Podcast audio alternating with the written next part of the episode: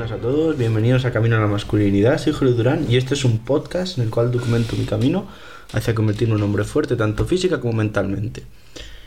Episodio de hoy, bueno, eh, seguimos con Jordan Peterson, pues porque me da la gana, porque me gusta mucho, porque he visto que algunos de los episodios de estos tres días en YouTube, en concreto creo que el segundo, ha tenido bastantes visitas en YouTube, así que oye, pues, pues nada, me encanta y si encima os gusta, pues lo traigo. Eh, comentaros también si habéis escuchado hace poco, bueno, os acordáis de haber escuchado el episodio en el que os comento cómo iba a estudiar a partir de ahora, eh, que os lo recomiendo si estudiáis algo que tenga mucha teoría, pues deciros que ya tengo dos notas de exámenes, ¿de acuerdo? Así parciales, rollo controles, eh, y tengo los dos un 8, en uno un 7,9, en otro un 8, así que creo que está funcionando bien.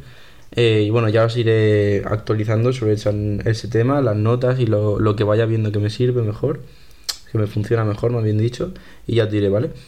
Así que nada, una vez dicho esto, pues seguimos con la regla 2 del libro de Jordan Peterson. Y el fragmento de hoy se llama El jardín del Edén. Así que nada, os lo leo y os comento como siempre. El jardín del Edén. Recuerda que, como decía antes, las historias del Génesis provienen de fuentes diversas.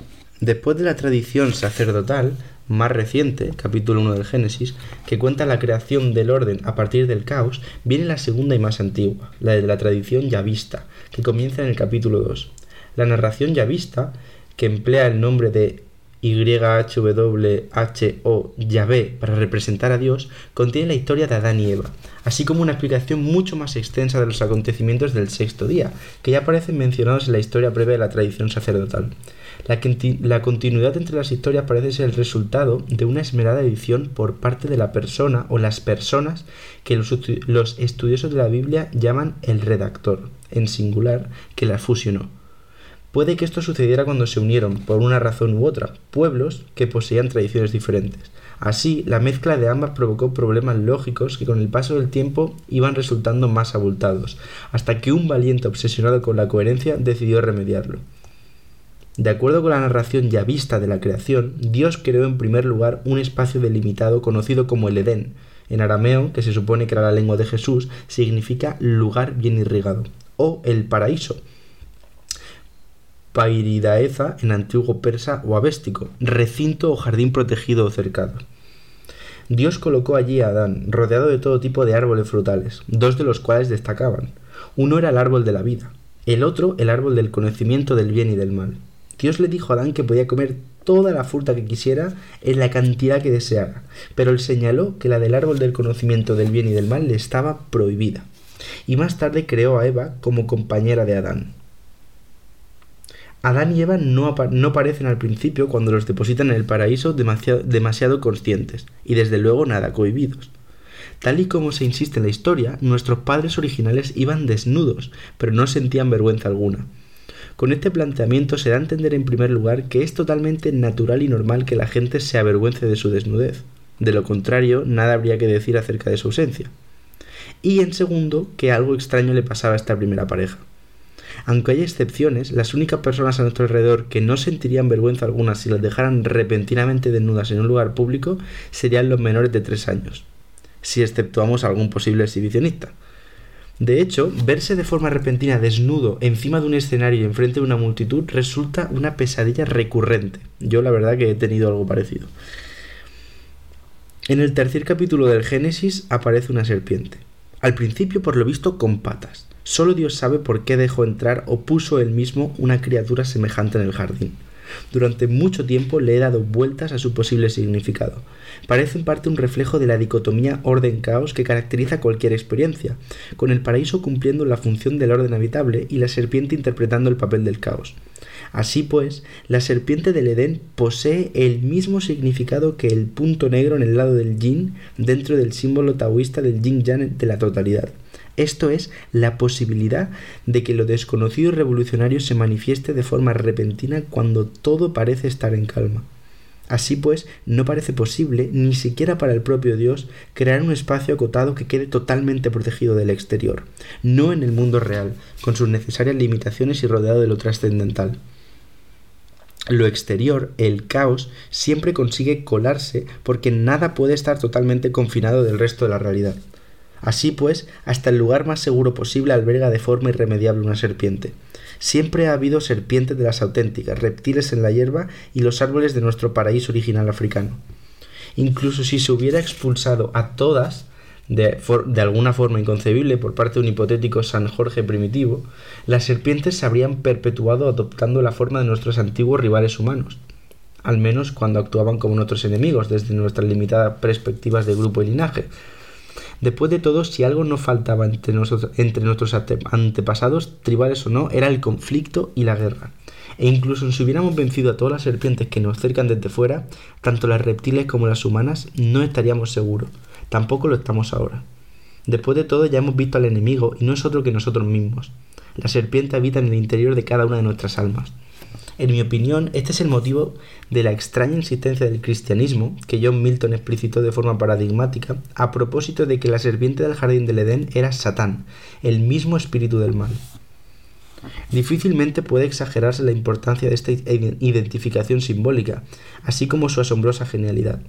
Precisamente mediante este ejercicio de la imaginación, practicado a lo largo de los milenios, se desarrolló la idea de unos conceptos morales aislados con todo lo que conllevan, hay un trabajo hercúleo, imposible de imaginar, detrás de la idea del bien y del mal y su correspondiente metáfora onírica. La peor serpiente posible es la eterna tendencia humana al mal. La peor serpiente posible es psicológica, espiritual, personal, interna.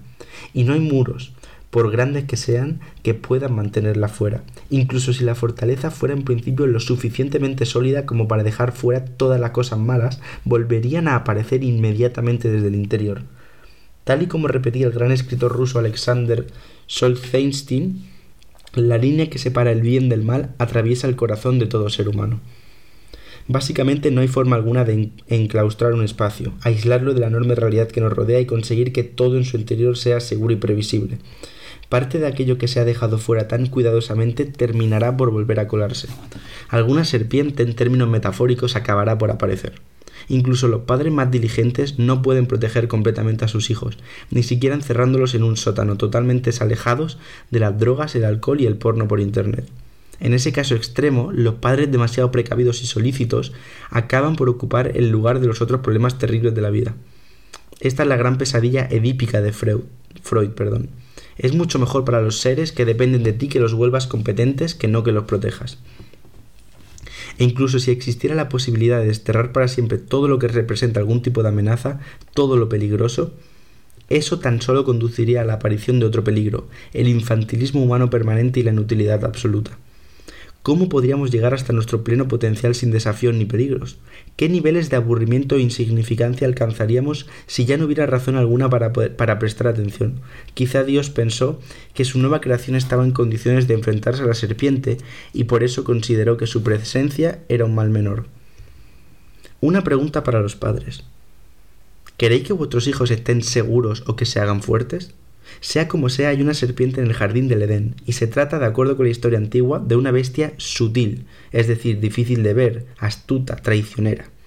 Así las cosas, no resulta sorprendente que intente gastarle una jugarreta a Eva. Pero ¿por qué a Eva en vez de a Adán? Quizá fue simplemente una cuestión de suerte. Estadísticamente hablando, Eva tenía la mitad de las probabilidades, es decir, bastantes. Pero estas viejas historias me han enseñado que nada en ellas es superfluo. Cualquier cosa que parezca accidental, que no contribuya a la trama de la historia, hace mucho que se ha dejado de contar. Como el dramaturgo ruso Anton Chekhov recomendaba, si hay un rifle apoyado en la pared en el primer acto, tiene que dispararse en el segundo. De lo contrario, no pinta nada ahí. Quizá la Eva primordial tenía más razones para prestar atención a las serpientes que Adán. Tal vez había más posibilidades de que atacaran, por ejemplo, a sus hijos que vivían en los árboles. Quizá es por esto que las hijas de Eva son más precavidas, cohibidas, temerosas e inquietas, incluso hoy, sobre todo y especialmente en la más igualitaria de las sociedades humanas contemporáneas. En cualquier caso, la serpiente le dice a Eva que si come la fruta prohibida no morirá, sino que al contrario se le abrirán los ojos y se volverá como Dios, capaz de distinguir el bien del mal. Por supuesto, lo que la serpiente no le dice es que será como Dios tan solo en ese aspecto, pero al fin y al cabo es una serpiente, y como buena humana, deseosa de saber más, Eva decide comerse la fruta. Y ¡pum! se despierta. Ahora se vuelve consciente, o quizá consciente de sí misma, y se cohibe por primera vez. Pero ninguna mujer lúcida y consciente va a aguantar a un hombre que no ha despertado. Así pues, Eva comparte inmediatamente la fruta con Adán, y él también se convierte en un ser consciente de sí mismo y avergonzado. Ha cambiado bien poco. Las mujeres han hecho que los hombres sientan vergüenza desde el principio de los tiempos. Es algo que consiguen fundamentalmente rechazándolos, pero también avergonzándolos cuando no asumen responsabilidades. No resulta extraño teniendo en cuenta que las mujeres asuman la principal carga de la reproducción. Es más, es difícil imaginar que pudiera ser de otra forma, pero la capacidad de las mujeres de avergonzar a los hombres y volverlos inseguros sigue constituyendo una fuerza primordial de la naturaleza. Llegados a este punto, quizá te preguntes qué diantres tienen que ver las serpientes con tener los ojos abiertos. Bueno, para empezar es claramente importante verlas, porque puede que estén acechándote, sobre todo si eres pequeño y vives en árboles como nuestros antepasados arbóreos. La doctora Lynn Isbell, profesora de antropología y comportamiento animal en la Universidad de California, ha sugerido que la vista tremendamente aguda que los seres humanos poseen de forma casi exclusiva fue una adaptación a la que nos vimos forzados hace decenas de millones de años, ante la necesidad de detectar y evitar el terrorífico peligro de las serpientes, junto a las cuales nuestros ancestros fueron evolucionando. Esta es posiblemente una de las razones por la que la serpiente aparece en el jardín del paraíso como la criatura que nos proporcionó la vista de Dios, además de presentarse como el enemigo eterno y primordial de la humanidad.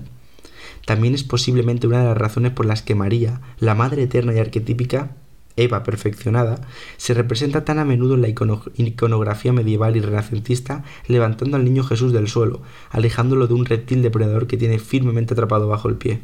Pero aún hay más, lo que ofrece la serpiente es fruta, y esta última también se asocia con una transformación de la vista, en el sentido de que nuestra habilidad para ver los colores es una adaptación que nos permite reconocer con rapidez qué parte del, botín que guarda los árboles ha madurado y por consiguiente es comestible. Nuestros padres primordiales escucharon a la serpiente y se comieron la fruta. Se les abrieron los ojos, ambos despertaron. Puede que pienses, como Iba hizo en su primer momento, que eso tenía que ser bueno. En ocasiones, sin embargo, medio, re medio regalo es peor que nada en absoluto. Adán y Eva se despiertan, de acuerdo, pero solo lo suficiente para descubrir algunas cosas horribles, y lo primero de que se, lo que se dan cuenta es de que están desnudos. Eh, guau. Eh, no sé, es que lo explica también todo, de verdad. Quizás una primera acercación al, Adán y Eva, si no lo conocíais, pero... Bueno, ¿qué qué deciros? ¿Con quién mejor que con Jordan Peterson?